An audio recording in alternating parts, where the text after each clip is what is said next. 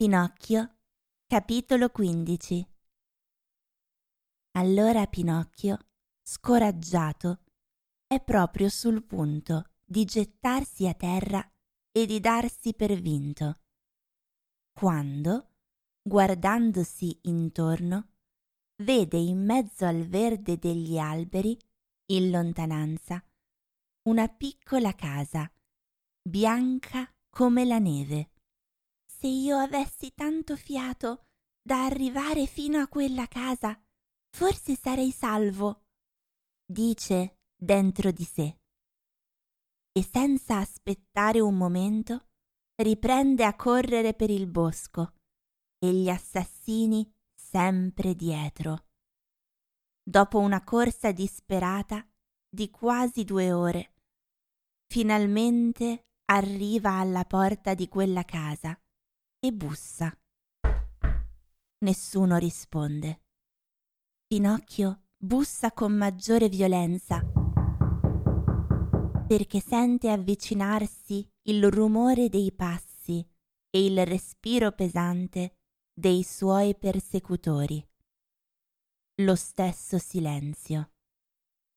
Vedendo che bussare non serve a nulla, comincia per disperazione a dare calci alla porta.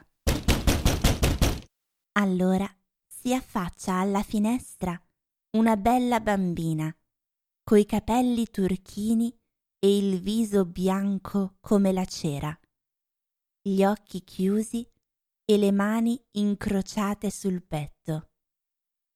La bambina, senza muovere le labbra, dice con una vocina che sembra venire dall'altro mondo. In questa casa non c'è nessuno. Sono tutti morti. Aprimi almeno tu, grida Pinocchio, piangendo. Sono morta anch'io. Morta? E allora che cosa fai qui alla finestra? Aspetto che la bara venga a portarmi via. Dopo aver detto così, la bambina sparisce e la finestra si richiude senza fare rumore. Oh bella bambina, dai capelli turchini, grida Pinocchio. Aprimi, per carità. Abbi compassione di un povero ragazzo inseguito dagli assassini. Ma non può finire la parola perché si sente afferrare per il collo e le solite due voci che gli dicono minacciosamente Ora non ci scappi più. Il burattino, vedendo la morte davanti agli occhi, inizia a tremare forte, così forte che le giunture delle sue gambe di legno e le quattro monete che teneva nascoste sotto la lingua fanno rumore. Dunque? gli domandano gli assassini. Vuoi aprirla la bocca? Sì o no? Ah, non rispondi? Non importa. Questa volta te la faremo aprire noi. E tirati fuori due coltellacci lunghi lunghi e affilati come rasoi, gli tirano due colpi in mezzo ai reni ma il burattino, per fortuna, è fatto di un legno durissimo.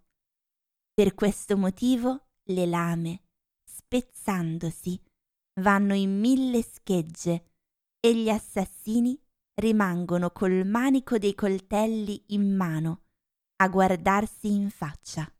Ho capito, dice allora uno di loro. Bisogna impiccarlo.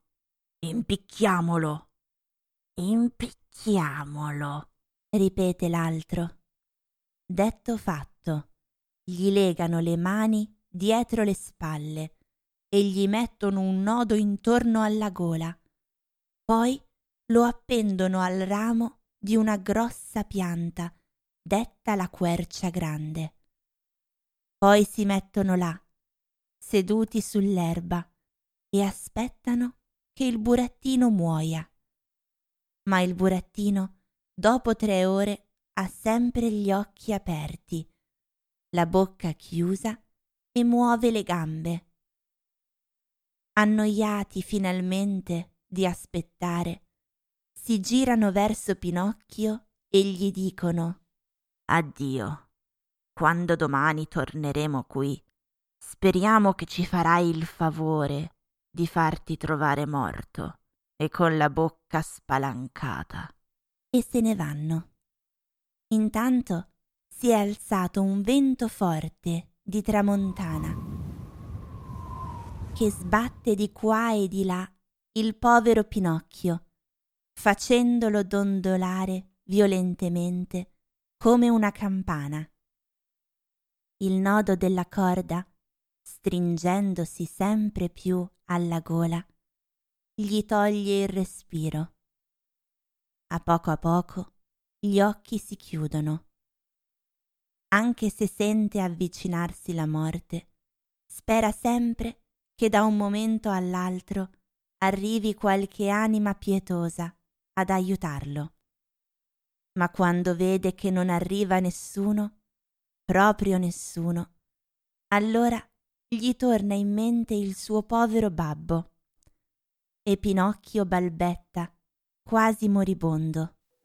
Oh, babbo mio, se tu fossi qui. E non ha fiato per dire altro. Chiude gli occhi, apre la bocca e rimane lì, fermo rigido.